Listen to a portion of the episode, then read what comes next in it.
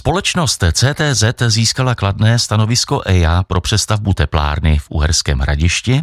Po modernizaci se bude v novém zařízení místo uhelného prachu spalovat zemní plyn a komunální odpad. Tomuto tématu se teď budeme věnovat společně s redaktorem Českého rozhlasu Zlín Michalem Sladkým. Zdravím tě, dobré ráno. Hezké ráno. Michale, co vlastně získání kladného stanoviska EIA znamená? Eh, teď už nic nestojí v cestě tomu, aby společnost CTZ začala chystat přestavbu teplárny tak, aby se v ní v budoucnu mohl spalovat i komunální odpad. Eh, proti tomu protestovala část obyvatel města. Vznikla i petice, kterou podepsalo víc než 2700 lidí. Eh, ti se mimo jiné obávali obávali zvýšení emisí nebo zápachu ze skládkování odpadu, protože ten se bude do spalovny svážet z celého regionu.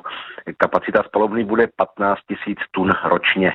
Signatáři petice preferovali pouze spalování zemního plynu. Ten už v letošním roce nahradí uhelný prach. Následně se k němu tedy přidá i spalování odpadu.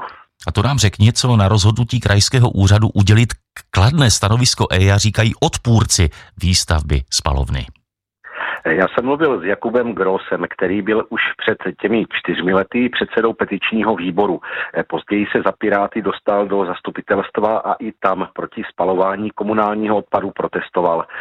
Že jde o kontroverzní téma, ukázalo i hlasování zastupitelstva. V listopadu roku 2021 bylo pro modernizaci teplárny tímto způsobem pouze 15 26 přítomných zastupitelů.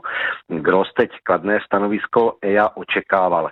Je ale rád, že krajský úřad ve Zlíně stanovil 17 podmínek, které by měly eliminovat potenciální dopady na životní prostředí tím, že jsme byli v celém tom procesu, že jsme podali prostě spoustu konstruktivních připomínek, tak jsme rádi, že alespoň tady tohle řešení se nám vlastně podařilo nějak zmírnit, jo? protože myslím si, že kdyby jsme tam nebyli, tak to projde jako mnohem hůř, jako že tam ty dopady budou mnohem šílenější.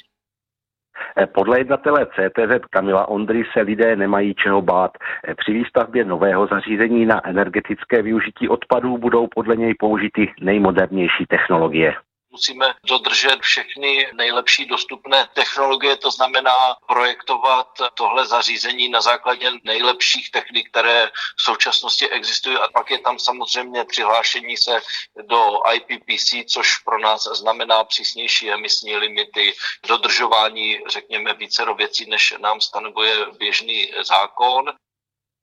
Konkrétně by se ve fázi stavby měla minimalizovat prašnost, hluk a znečištění navazujících komunikací. Při samotném provozu se budou neustále měřit hluk a emise, které budou online k dispozici veřejnosti. Odstranit zápach by pak měl filtr s aktivním uhlím. Zajímá nás taky, kdyby spalovna měla začít fungovat. Podle Kamila Ondry by do konce roku 2026 měla být hotová veškerá povolení a měl by být vybraný zhotovitel. V letech 2027 a 2028 by pak mělo dojít k realizaci a ke zprovoznění spalovny. Říká redaktor Michal Sladký. Bavili jsme se o plánované přestavbě teplárny v Uherském hradišti, kde by se v budoucnu mělo teplo vyrábět i spalováním komunálního odpadu. Díky a hezký den. Naslyšenou.